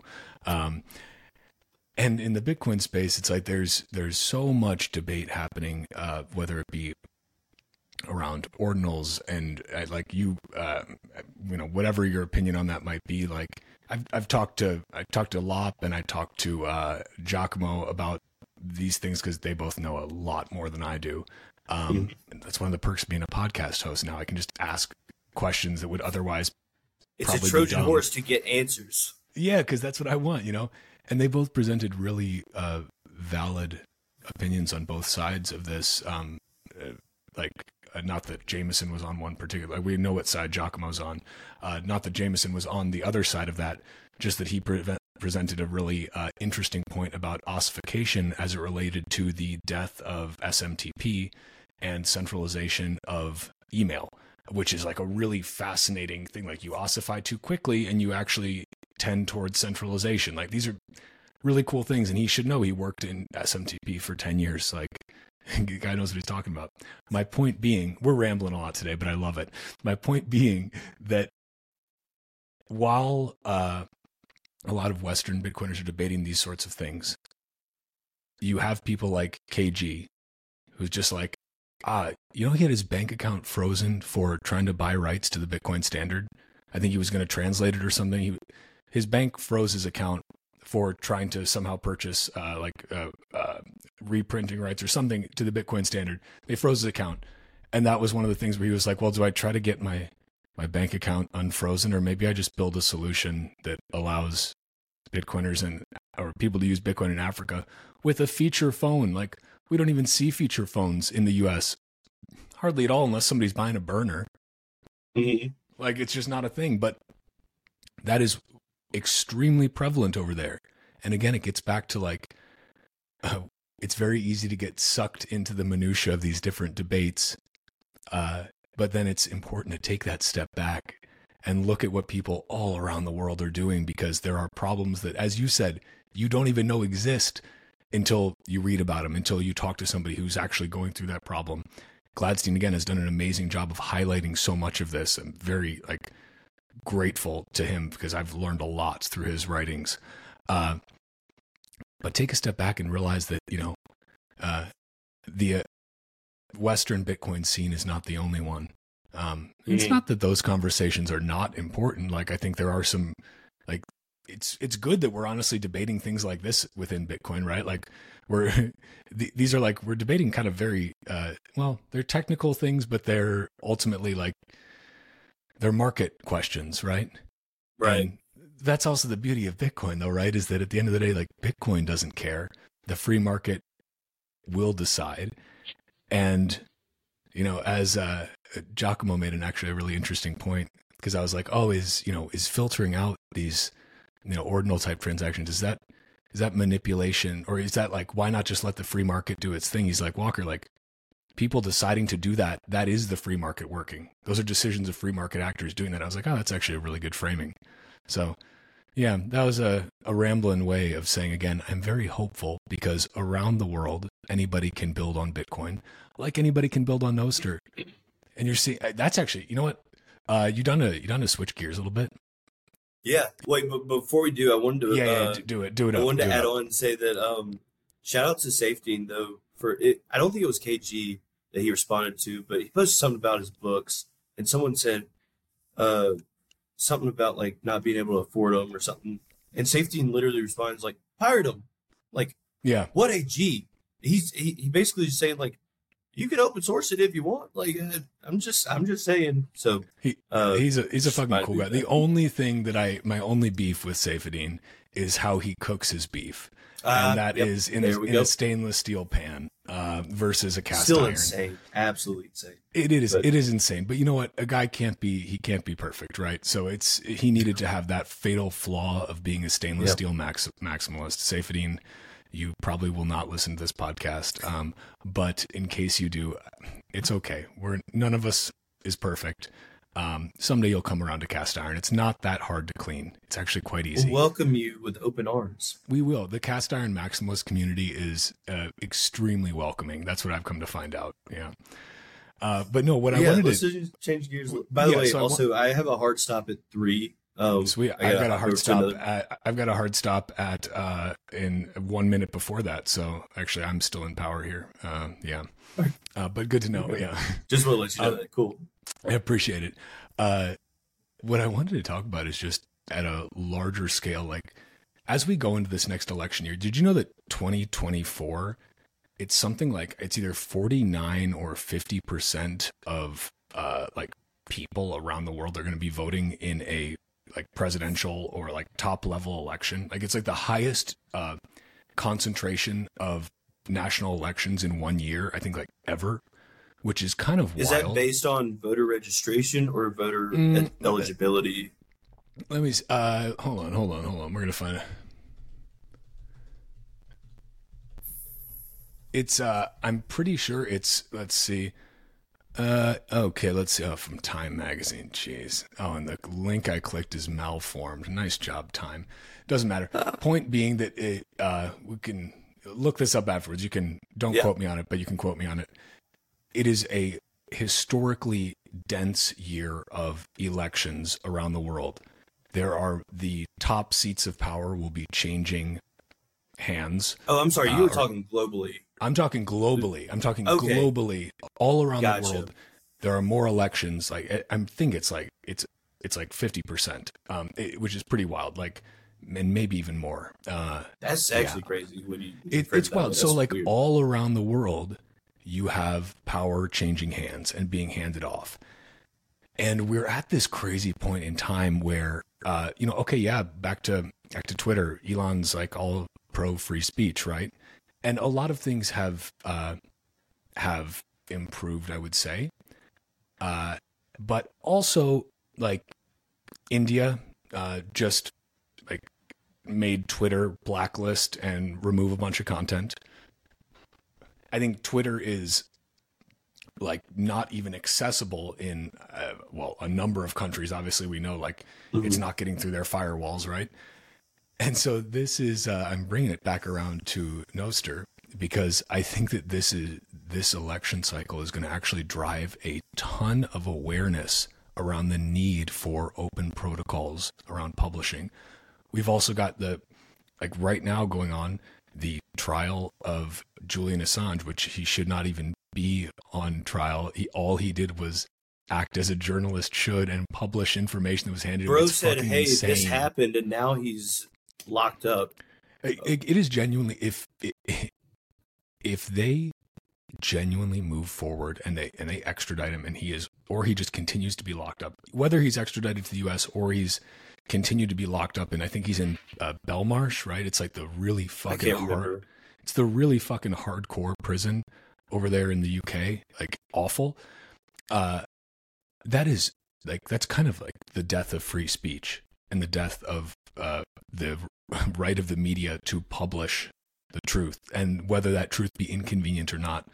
It's insane that we're even at that point and the fact that you don't see every major news organization jumping jumping at the chance to say we stand with Assange. Like you should he should be freed. He should have all the charges dropped. Build a fucking statue in his name because he had the balls to actually publish what nobody you know what others wouldn't. Like that that is fucking nuts that we are at this Mhm. point. and again like a lot of people just aren't even probably paying attention to this right now.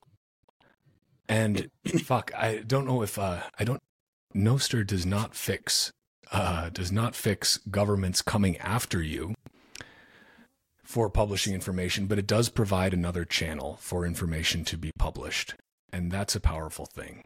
Uh, I truly hope that Assange is like. I mean, you want to know how like that. As I say ad nauseum, there is no red, there is no blue, there is the state, and there is you. Love that. Trump, Trump is the one who uh, his DOJ indicted Assange on 18 charges of uh, the Espionage Act. So that started under Trump. It wasn't the Obama DOJ. They started to push on it, but they realized they weren't going to have a good case. Trump's DOJ did it. And then now under Biden, they're going to move forward with this. So it's like, wow, the one thing Biden and Trump agree on is fucking over freedom of speech and fucking over journalists who are actually trying to publish the truth. Boy, doesn't that, that just tell say, you something? If that doesn't literally tell you everything you need to know, then you are deranged and you, there's no help. Like it's the more that it's not even the more that like stuff comes out gets me more skeptical. It's just more that I pay attention not to the news, but hmm. sometimes the lack thereof news. Yes. Or the the para- parallels with news outlets. Like like these are very, very high value companies. There there are like there there are people in everyone's ears whether it be you know money talks. Money talk it all comes back down to money. And it's it's corruption. It, it literally is like we're living in nothing but just a state of giant corruption at some level or another. It might not be you know outright um you know paying paying off uh the police force to you know take a do a hit or something you know like it, it doesn't even have to be that. There's levels of corruption that we've become just kind of numb to because it seems normal. But when you look at it, it's not normal, man. Like all of these, all of these people in that are like C-level in these uh, journalists, journalistic organizations and and companies. Why do you think they make so much money? Like, it, I'm not saying that they're getting you know tons of like Biden's handing them, you know, millions of dollars under the table or anything like that. But you got to think like where where is that incentive coming from? That incentives talk and the money pushes the incentives, and the Federal Reserve has the money. Like okay, that's all I'm going to say there. Like it, it, trickle it back. It all comes down to the Fed. No, but um, like as much as I hate to say it, and I've thought about this a lot, like America has been called the home of the free. And it seems less and less and less like the home of the free every single day. Like there are, it, it, and I'm not saying that I hate America. Like I, I'm, I'm glad that I've been born into this this country with the resources that I have. But like the more I'm maturing, the more I'm growing up, the more that I'm thinking for myself, I'm realizing that there is so much behind the scenes that's scripted, that's corruption, that's, uh, you know, I mean, the I don't know if you saw this. I also cannot speak to the validity of this, but there was something about like Hillary Clinton saying, "Can we just drone?" Uh, I think it was Assange, and I was like, "If this is real, like I said, I didn't trust verify. I, I wasn't at a point where I could, but like it still just rang in my head because like there have been verified emails that come from political figures that you're like, oh wow, a person in power said that, let alone a person said something like this because it it's a it, it's business to them is is what the sad part is. Their their business is affecting everyone else's life. Like it's not like a you know I have a business obligation with a sponsor, or something like that, like you're probably not going to be affected on whatever kind of relationship me and my sponsor have. I we could have a huge falling out, something like that, and you may not even ever know about it. It's not going to affect you. This business that these people in power are doing is literally affecting everyone. Like that's why that that's why the government exists. Or sorry, that's why the government currently exists, not why it was supposed to exist. And it's just where the money talks. Take for for instance, the Mississippi governor Tate Reeves. He is one of the worst humans on the entire planet. And I'm very proud that he's blocked me on Twitter. Um, but uh, like I mean, he he was driven by money because of several things and not necessarily even more on him, but like Supreme Court, for instance, they there was a bill a couple of um, couple of years ago on legalizing recreational, not recreational, sorry, medicinal use of marijuana. 72% of the state voted yes, let's do that. And like, it's not even like a mix up in the choices or something like that. Cause there, there were two choices of one, uh, like a, an add on or something like that. But no, like it was 72% people of people said, yes, let's legalize this. That's awesome. That's how laws are passed, right? The Supreme Court didn't want to do it because the incentives weren't the incentives that they wanted weren't there. They were getting paid off in the back. I'm convinced of this because I've I've seen this happen with Tate Reeves. They their pockets were getting stuffed by organizations that drive them to stay in power because they didn't like the marijuana bill.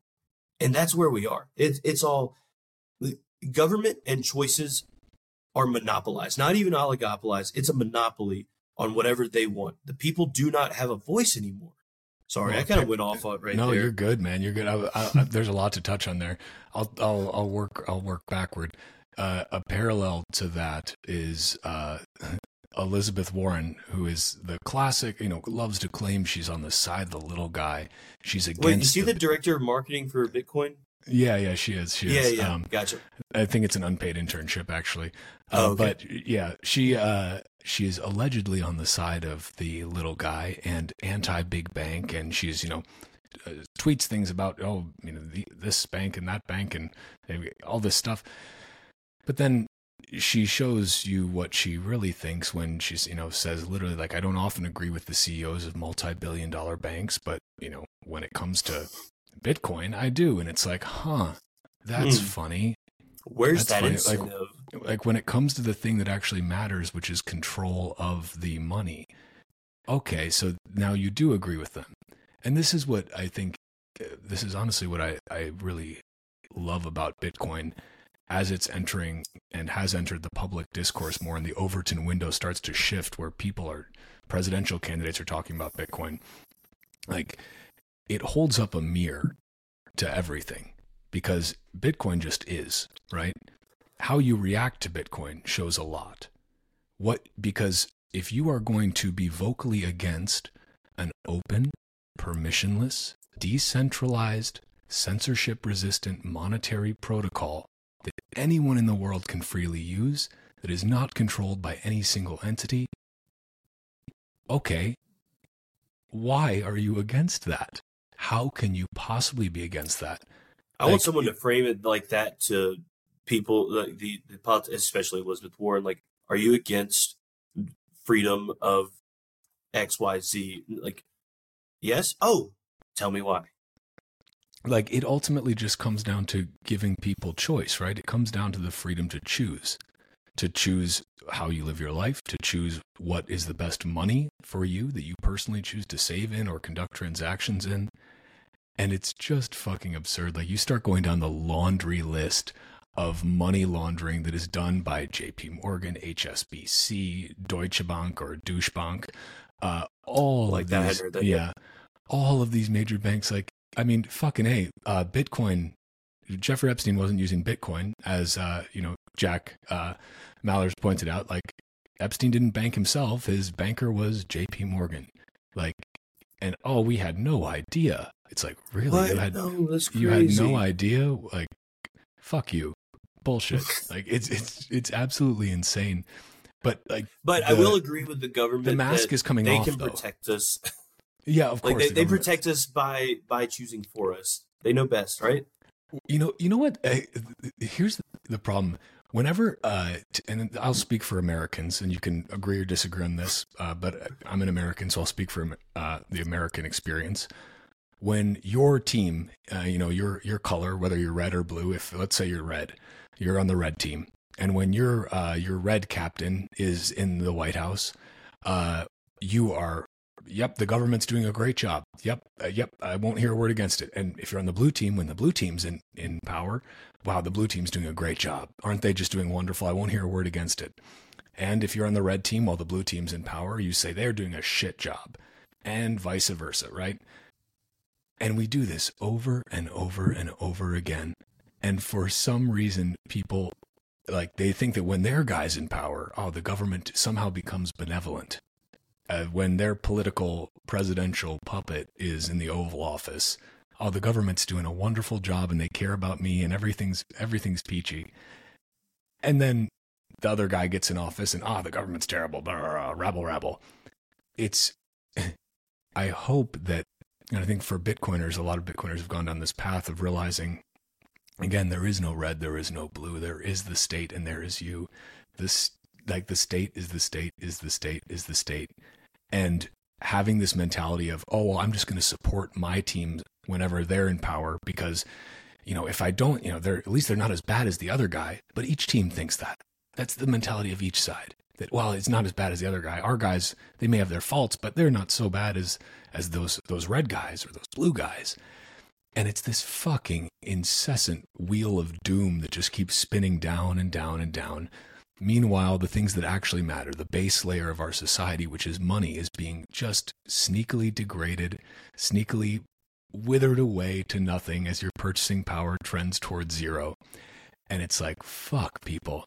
I if there's one thing I hope is that uh, the discussion around Bitcoin, which is becoming more pervasive, helps to wake more people up. Because the things you're arguing about, the things that you find uh, that are so important, these policy decisions, they're all moot unless the money is fixed. Because, like you mm-hmm. said, it, it, it just comes back to the money. And until we have a fix for that, uh, we're fucked. But that may sound very nihilistic, but the more people that freely opt into this open system, the better things get.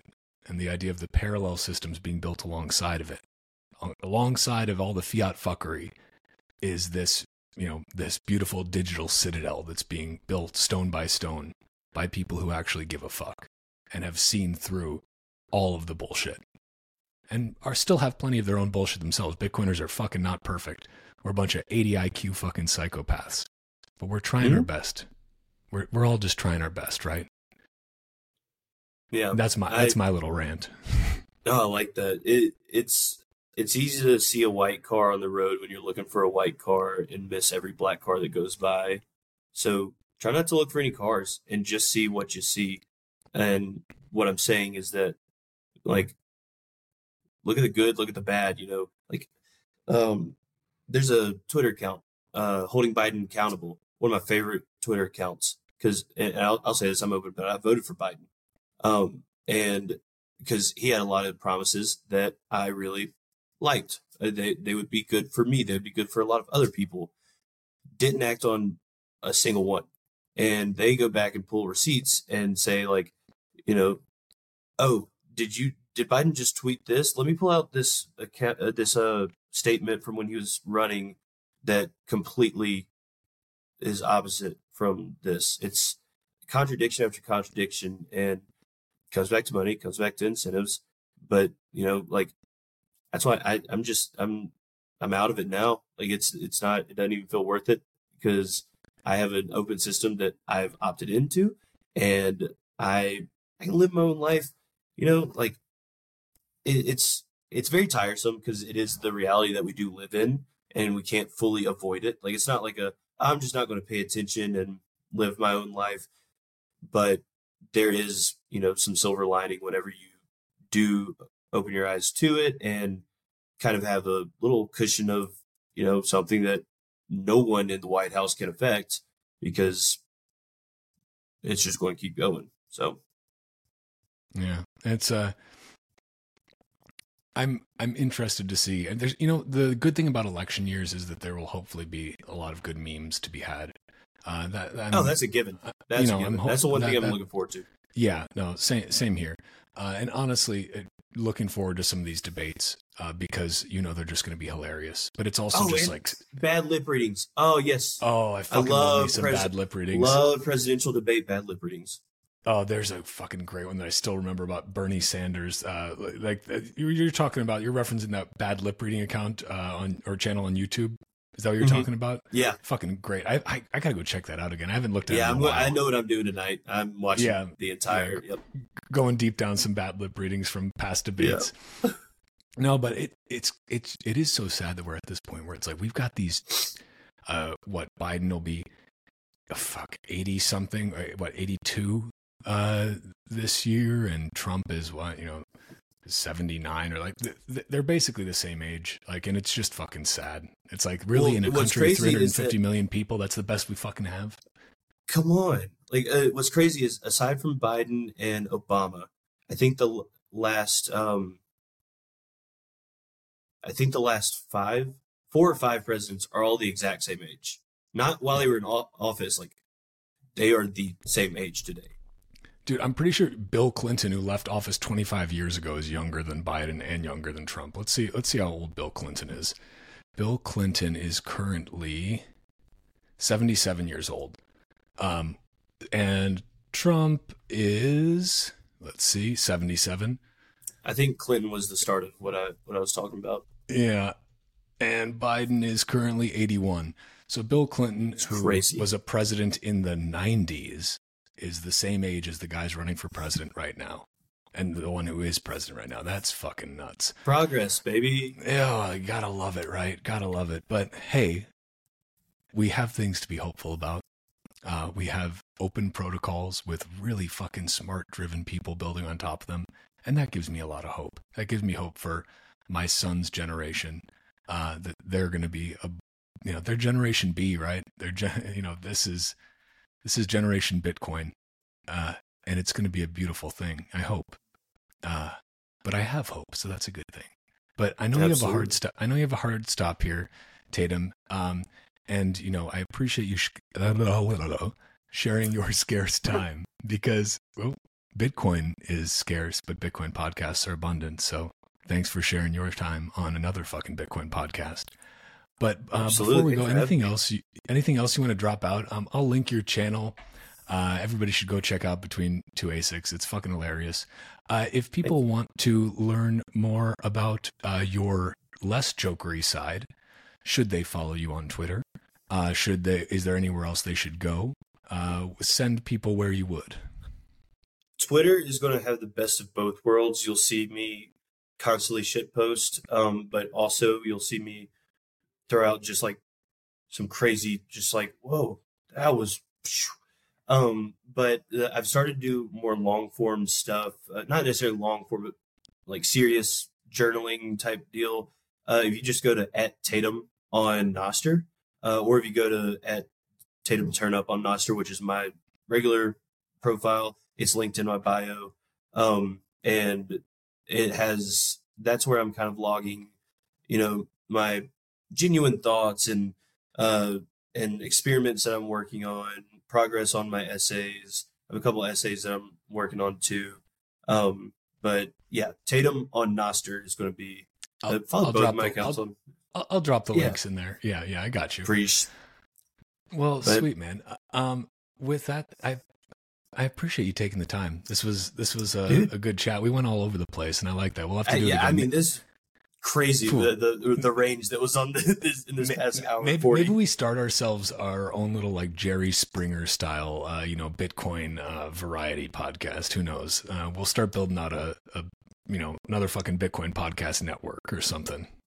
Yep, that sounds like a plan to me. Uh, It was inevitable to happen, so Yeah. you know, let's just go ahead and do it. Let's fucking do it. Boy, man, thanks so much for coming. Thanks for on. having me, man. Look forward to seeing you in person soon. Absolutely.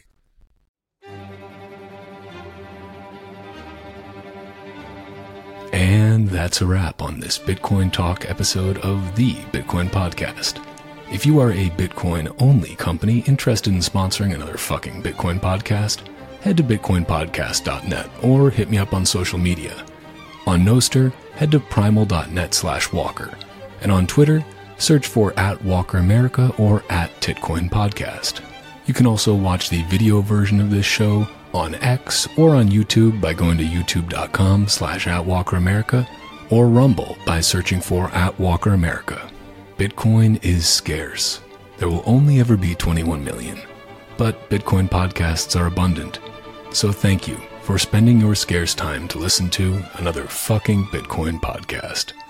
Until next time, stay free.